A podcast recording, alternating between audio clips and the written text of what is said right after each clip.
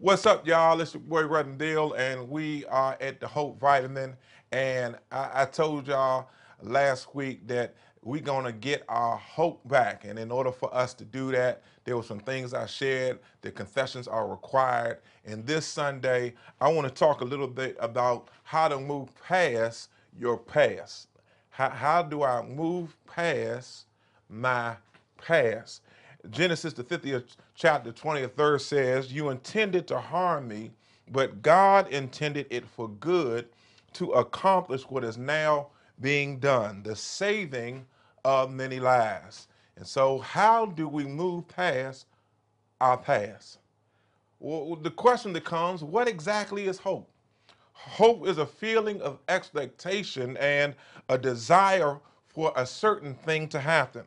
Hope inspires us to dream a little bigger, to expect a little more, to aim a little higher, and to think a little greater. We see water where there is a drought. We see joy where there are tears. We see peace where there are storms. Hope is what we hold on to until we get to our promised land. And in Jeremiah 29 11, God tells us of his plans to prosper us and not harm us, plans to give us a hope and a future. You see, our hope is directly connected to our future. But sometimes it is what we are holding on to from our past that keeps us from hoping for a better future. Uh, And it can be difficult to see hope in our present because we are still living our lives from our past. No one escapes life with some um, emotional uh, bruising from their past. Everyone of us has to deal with some kind of pain or hurt or disappointment or obstacle or challenge or mistake that is associated to back then.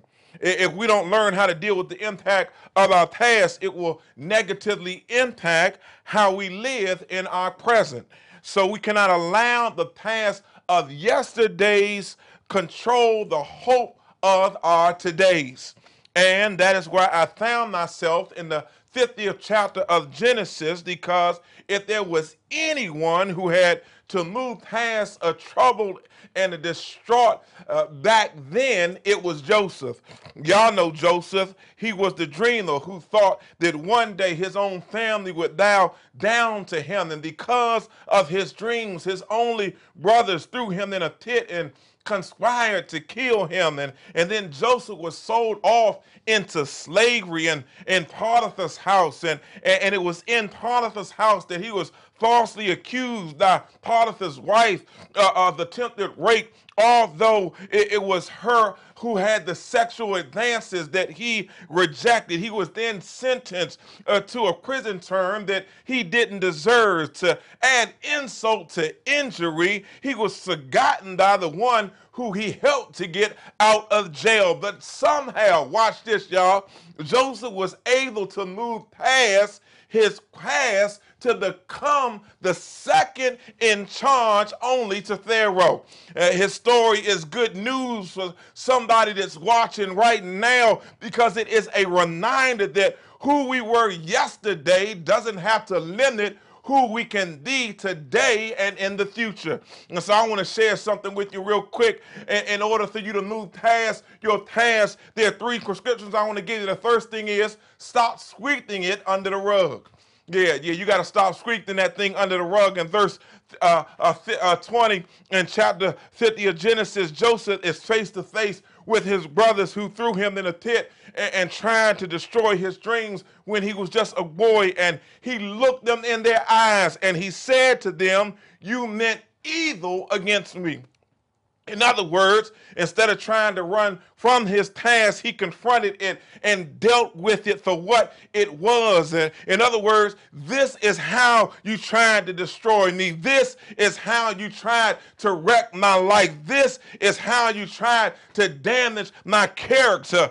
And he did not hide from it, but he uncovered it and dealt with it. And the problem when we don't deal with our past is that instead of confronting it, we try to cover it. We, we think by covering up our past, uh, the impact on our lives is no longer there. But the problem is, is that it hasn't gone anywhere. Let, let me help y'all better understand what I'm trying to say. I love to vacuum more than I love to sweep because when I vacuum, I actually see all of the dirt going into the container. But when I sweep, there's this frustration, there's this challenge that I end up dealing with because every time I sweep the dirt and I get it into the dustpan, there's always this line of dirt that does not want to get into the dust. Y'all know what I'm talking about. Matter of fact, it, there's a word for it, a, a real word. It's called frost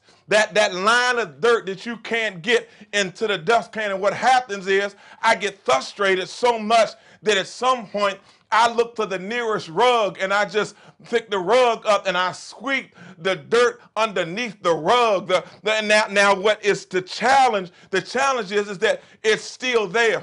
It has not gone anywhere. And many times we do the same thing with our past. We try to cover it up so that others no longer can see it. The problem is that the things that we end up sweeping under the rug are the things that end up being our dark little secrets that the enemy uses to make us feel shame, guilt, and regret. It's the secrets swept under the rug that gain power and authority over our lives and keep us from the leading in the future with unlimited possibilities. It is the secrets that we sweep under the rug that make us feel unworthy and undeserving of the hope that God wants us to grab a hold of. It is the secrets that we sweep under the rug that although others may not know, we know, and we have already counted ourselves out before we've even counted ourselves in. But I just wonder this morning is there anybody that is tired and bold enough to uncover what's been swept under the rug for too long so that you can finally move past your past. We got to look at our past like Joseph looked at his brothers and finally have some comfortable courageous conversations with our past. I know you wanted me gone. I know you intended harm to me. I know there's nothing good that you want to conquer my life, but I'm no longer afraid and running from you. I'm no longer sweeping it under the rug, that I'm letting you know that I ain't going nowhere because this is my story and I'm not going to let my past ruin it. And so today, I'm declaring, I mean declaring with authority and conviction. I'm moving past my past because I'm no longer sweeping it under the rug. Second thing though is, is that in order to move past our past, we got to remember but God. But God. That, that's it right there in the text. Not only does Joseph uncover, uncover his past, but he brings God into his past. It, it says that he tells his brothers, You intended to harm me, past tense, but God. In, in other words, Joseph sees that God was the intervener in his past situations. What I love about the word but God is, but is a conjunction that is used to indicate the impossibility of anything other than what's being stated. So when Joseph says, but God, it indicates the impossibility of anything other than God.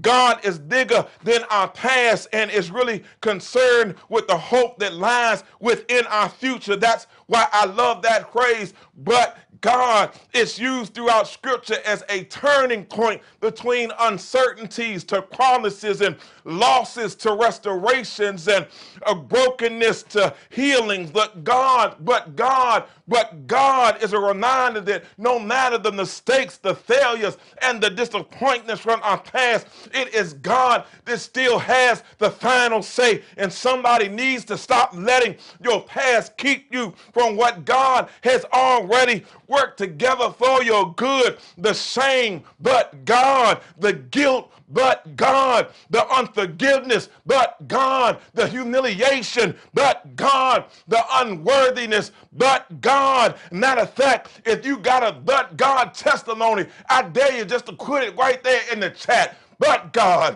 When I thought I wasn't going to make it, but God. When I felt like the Christian was going to take me under, but God. When I felt like sickness was going to kill me, but God. Is there anybody that's got a but God in you? I just say it right there, but God. Last thing right here, and I'm done. I'm going to get y'all out of here. Last thing is this. It's a Linus kind of love. That's that's what you got to understand if you're to move past your past it's a Linus kind of love. So, so I, I, know some of y'all may still be wondering why God would use us, knowing that our past is so shaky and so so shoddy. Why, why would God think that after all we've done and all that we've been through, that that that God would still want us to have a hope and, and a better future? Why wouldn't God just find some folks who, who didn't have a past that was connected to so much drama and so much mess and so much dirt. And, and, and this is the reason, y'all need to hear this. The reason is because God is operating with a different kind of love. He, he sees us in a different way because he sees us with a different lens of love. I, I like to call it a Linus kind of love. Oh, okay, let me help somebody. Anybody remember Linus uh, from Charlie Brown? He was the little brother of Lucy. Y'all remember, and, and Linus was considered the theologian of the Charlie Brown crew because he would always state uh, all these gospels and these scriptures, and, and, and he always had this blue blanket. Y'all remember the blue blanket that Linus would walk around with, and he would never let it leave his presence, no matter how filthy it got. He would always keep that blue blanket with him. He saw the value in it even when others did did everything in their power to try to separate him from his blue blanket. And i remember in this one episode his older sister lucy snatched the blanket and buried it in an effort to make linus give up this dirty and filthy blanket that he walked around with. But linus didn't just disregard it. No he dug up the whole neighborhood trying to find his blue blanket and and and, and it was snoopy that ended up finding the, the, the, blue blanket. And many folks saw it as weird that he would still want to hold on to this dirty, dirty, filthy blue blanket. But it, it really shows us the kind of love that God has for us. Usually we express love because something brings value to us. But then there is a different kind of love that can actually create value in something that others don't see valuable at all. So for Linus, his love for his blanket created value in it even though his blanket could not create value in Linus. Good God, y'all missed it right there. I'm going to come back for you. And that is how God loves us. God loves us with a love that creates value in us, even though we can't create more value in the omnipotent, almighty God. No matter how dirty we get, no matter how filthy our past is, no matter what we've done or what's been done to us, God only sees the value in us. And because we have value, we can move past the shame and the guilt and the regrets of our past that try to make us feel uh, less than who we really are. I don't know who I'm talking to this morning, but I just stopped to tell somebody you got to let go of your past so that you can fully hold on to the hope of your future. Stop beating yourself up for what happened and what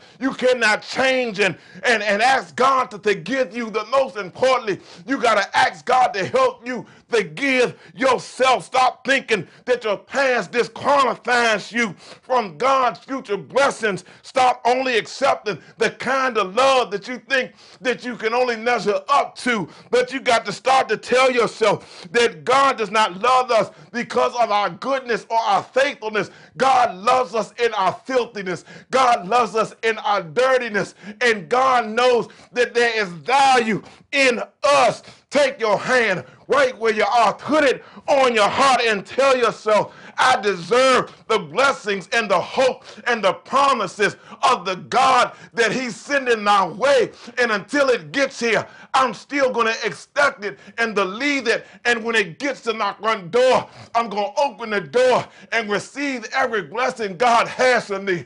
Hold on to your hope. Don't let go of your hope. Trust in your hope. Believe in your hope because God is always holding on to you, trusting in you, loving in you, believing in you. God has everything that you need. All you got to do is believe in the God that loves you more than anything in this world. Inject that in your spirit inject that into your spirit. Don't you give up on yourself. Don't, don't you let this pandemic pull you down. Don't you let depression make you think that you no longer belong. Don't, don't you make protests and challenges and unemployment make you feel like you're no longer valuable. Don't let stuff on your past make you feel like God doesn't love you.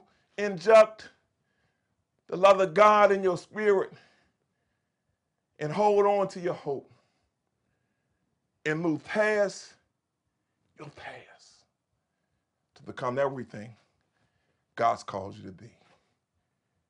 God bless you, COH.